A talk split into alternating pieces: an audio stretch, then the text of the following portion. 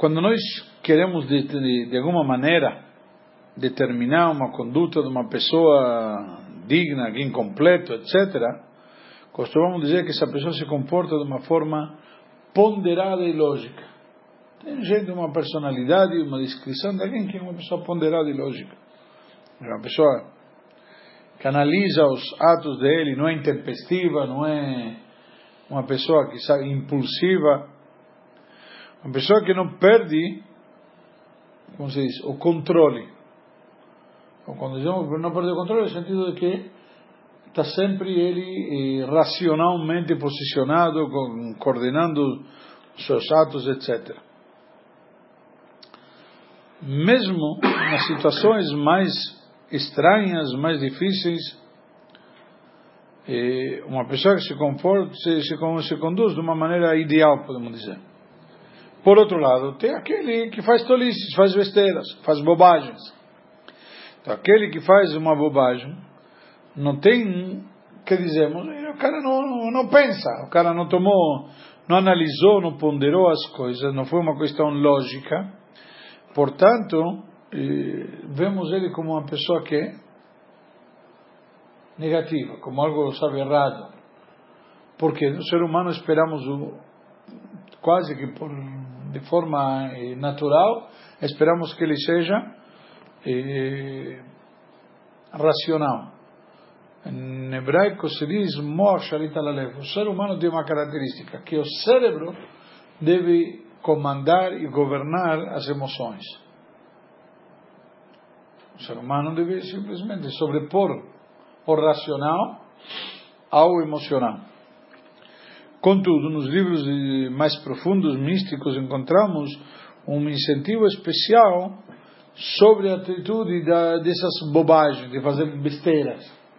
Existe, entre aspas, que, sim, e, que uma conduta plena, que está representada com, com uma imagem apropriada a ser emulada, uma imagem que deve ser imitada, uma imagem que deve ser adotada, que simplesmente não é exatamente como a racional, contudo, mesmo que seja surpresivo, justo esta característica que não está aliada tanto ao racional, ela é chamada de bobagem de santidade. Assim está dizendo nos livros, uma bobagem de santidade. Existe algo, que você não faria, não? Ele é, o cara está louco o que está fazendo, mas é com o intuito de Sabe, não faz cálculos. Ele fala, temos que fazer e acabou. Um exemplo desta característica, eh, ou desta atitude, como está trazido a história na Gemara, em Masachet Ktubot 17a, sobre Rav Shmuel Barabitzhak, que ele costumava pegar três, eh, como chama, eh, galhos de Adassim, e ele costumava fazer tipo malabarismos nos casamentos para se alegrar, para alegrar a noiva. O rabino começava a fazer malabarismo. Assim está trazido. Tem aqui com ato, pode ser uma bobagem, mas ele está fazendo para quê? Para alegrar a noiva, uma mitzvah alegrar a noiva. Depende, às vezes, depende do noivo, tem que alegrar muito. Então, todo aquele que vai tentar, de alguma maneira, eh, imitar isto, vai olhar uma situação desta, um grande sábio do Talmud fazendo isso, cara, não vai, não tem cabimento. São atitudes que você espera dele, uma atitude, imagina, um grande sábio, certo? Então, Rashmuel Barabitzhak, você imagina dele que, que é um grande sábio do Talmud, você imagina dele uma atitude mais dizer, comportada, e de repente vai lá e começa a fazer pirueta, malabarismos, começa a fazer mas o intuito qual é? Não é que ele está fazendo isto para se exibir, está fazendo isto justamente com o intuito de cumprir a missão de alegrar a noiva. Então, uma vez que esse era o intuito, então tem, uma, tem um lado de santidade aqui. E, contudo, dizem nossos sábios que a Rabizeira, que era dos, dos grandes sábios Talmud, se, se expressou e reclamando, Rabi Shmuel Baravitzka, você está envergonhando a gente, sabe, a categoria. Ele, ele justamente reclamou por isso. É? Sim, se diz que quando morreu Rabi Shmuel Baravitzka, certo? E teve como uma coluna de fogo, de uma nuvem de fogo, que separou entre ele e o resto do mundo, que isso vinha eh, como se fosse provar que ele era uma pessoa muito especial na sua geração. Aí naquela hora, a Gemara conta que Ravi Ravzeira, ele disse, eh, lhe ajudou, foi um, aquela besteira que ele fazia, realmente foi um mérito para ele. Foi algo positivo, não como ele tinha falado como negativo, sino como algo positivo. Por quê? Porque se, se conduzia como um tolo, sabe, parecia atitude, mas na verdade foi algo muito elevado. Este é um exemplo de uma conduta ilógica, ou talvez a palavra em português mais correta seria alógica, mas como esta, tem muitas que são acima da lógica, por isso que digo alógica e não ilógica. Elas são chamadas de bobagens, tolices, eh, uma vez que não vai junto com o lado racional, não vai junto com o lado lógico, ponderado. Você vê um grande rabino, você espera dele uma atitude, né? o cara vai contar piada, certo? A Gemara conta que tinha eh, tinha um grande sábio que ele, antes de começar a dar aula, contava uma piada. Por quê? Chama a atenção das pessoas. Patach le de Bdichuta ou Bad Chirabonon, diz. Que ele começava com uma, uma, um fato, vamos dizer, engraçado, e todo mundo ria. Então está trazido nos livros explicado por que, que ele fazia isto. Porque quando você faz isto, você desce para o nível do aluno, você descendo ao nível do aluno, o aluno se interessa, e você, desta maneira, você abre, chama a atenção do aluno, não diz, poxa, esse daqui está falando minha língua, é dos meus. Aí o aluno se interessa, e aí, quando ele já abriu o canal, aí ele pode começar a transmitir aquela sabedoria. Então, na prática, essa atitude termina sendo uma atitude muito positiva. Então, essa, essa, essa tolice é uma coisa que está acima da lógica, já transcende a lógica. Não é que por isso que eu falei mudar de ilógica para a lógica. Ilógica porque não tem lógica. Aqui, a lógica que está acima da lógica transcende. A lógica não consegue, não consegue captar a sua profundidade. Então, não é estranho dizer que justamente nos ensinamentos de Hassidut, de filosofia hassídica, eh, onde se fala muito sobre a virtude do intelectual, do racional, etc. Como falamos antes, que o racional deve dominar o emocional. E aqui, justamente, de uma maneira também, se traz claramente essa conduta alógica, esse estudo de Kedushá, essa bobagem de santidade que falamos. E, e pelo fato que estamos conhecendo a, a, virtude da lógica, então sabemos que, contudo, ela é limitada. Tem um ponto até onde você não consegue mais atingir. Seja, racionalmente você pode chegar a um determinado ponto. E o fato de que tem coisas além disso também é lógico. Por quê? Porque a lógica não consegue atingi-los. E sabemos que existe o que chamamos sobrenatural ou ilimitado. Nosso intelecto é limitado, mas ele consegue captar que existe o ilimitado. Não, não capta o ilimitado, mas capta que existe o limitado.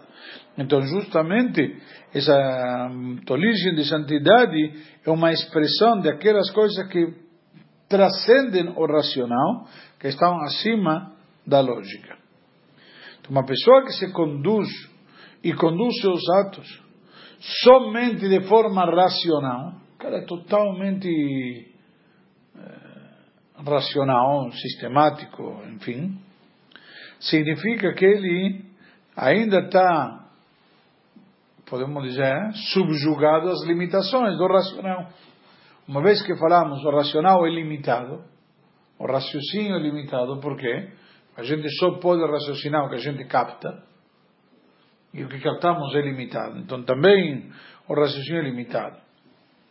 Então ele não pode ser, se ele é somente racional, ele não vai poder ser um recipiente apropriado para a espiritualidade. Para, por quê?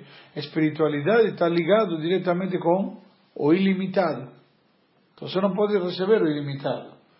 É que nem eu querer pôr essa xícara aqui, dois litros de, de refrigerante de água. Não vai caber uma xícara. O limite dela já tem, tem um limite. Então, se não consigo pôr um limite maior, certo? Quanto mais ainda não vai conseguir conter o ilimitado. Então, isso é uma questão que está eh, acima da lógica, mas sim dá para entender de uma forma clara. Então, a Kadosh Baruch não dá para captar, obviamente, não dá para, para perceber através do raciocínio. Do raciocínio podemos imaginar, podemos entender, bom, que nem um quadro, um quadro bonito, não é que derrubou quatro latas de tinta em cima e surgiu o quadro bonito. Certo? Você acreditaria se eu te dizer que, sei lá, como chamava aquele que pintava as flores, o famoso não era Gauguin. É... Bom. Enfim, qualquer quadro de paisagem bonita com um monte de cores. Monet. O, o Monet, é verdade. O, o, todos aqueles quadros. Ah, caiu quatro da lata de tinta, se misturou e deu esse quadro aí. Tem um artista, tem alguém por trás. O mundo, etc., tudo tem um artista por trás que é Hashem. Então, de alguma forma, podemos captar isto. Mas a Kadosh Baruch não dá para captar a ele mesmo através da lógica. Não podemos captar a obra dele e, consequentemente, analisando a obra, entender que tem um, um criador, um construtor, um idealizador. A forma de, de receber justamente a luz divina é através de, da gente poder se elevar, transcender a lógica, transcender a razão, transcender o nosso conhecimento e raciocínio e isso que nós chamamos de estudo de Kedushá, que é a tolice, a bobagem de santidade, que através dessa maneira podemos nos elevar. É difícil de explicar quando e como uma pessoa precisa se conduzir desta maneira. Não há regras. Não é que se toma regra. Bom, tal hora tenho que me conduzir. A coisa surge por si. Não, não podemos explicar e dizer logicamente quando e como a pessoa deve ser ilógica ou alógica. A pessoa que sua ligação com Hashem e com assuntos de Torah e Mitzvot é muito forte, até que ele transcende o seu raciocínio, e ele já sabe automaticamente, uma coisa que é espontânea sai dele, como ele pode eh, fazer as coisas, se ele tem que considerar, não tem que considerar, é algo que sai no momento. Então, não é, não é algo que ele programa. Inspiração. É inspiração. Talvez a palavra seria conexão. Ele se conectou com Deus de uma forma que ele conseguiu transcender para fazer. Então, este conceito nós podemos receber justamente do outro lado. Então, como chegamos a este conceito? Através da tolice simples. Tem a tolice ou bobagem de santidade, e podemos entender isso melhor e chegar a isso através da bobagem simples. Tem uma bobagem. Tem muitas regras que a maioria das pessoas vivem de acordo com elas. São regras, tipo, regras de conduta, como se diz? Sim, como se fossem eh, eh, podemos dizer leis de conduta eh, ou de moral mesmo que detrás delas não tenha uma lógica ou seja, você vai fazer alguma coisa, então existe um, a forma de se fazer, existe um modo de se conduzir. Não necessariamente tem uma lógica, mas são formas. Estas, estes, eh, vamos dizer, acordos ou normas sociais que são de boa conduta, de educação, etc. Por que, que o garfo grande tem que estar depois do garfo pequeno, etc., na mesa ética? Assim, assim é. Por quê? Porque sim. O garfo está à esquerda, a faca à direita. Por quê? Assim é. A colher está lá em cima. Por que a colher está em cima? Porque assim é. Não necessariamente tem uma lógica. Convenção. Isso a palavra, não me saía. Convenção. Obrigado. Então, são coisas que a própria sociedade, de alguma forma, ética, um, um, boas condutas, que podemos chamar, que muitas pessoas somos podemos dizer, condicionados. Você chega num lugar, você tem que ligar para as pessoas que estão no lugar e cumprimentar. E se não ligo, está tá errado. E por que, que ele não me liga? Por que tenho que ligar eu primeiro? Assim por diante. Tem uma série de, de normas na sociedade, vamos dizer.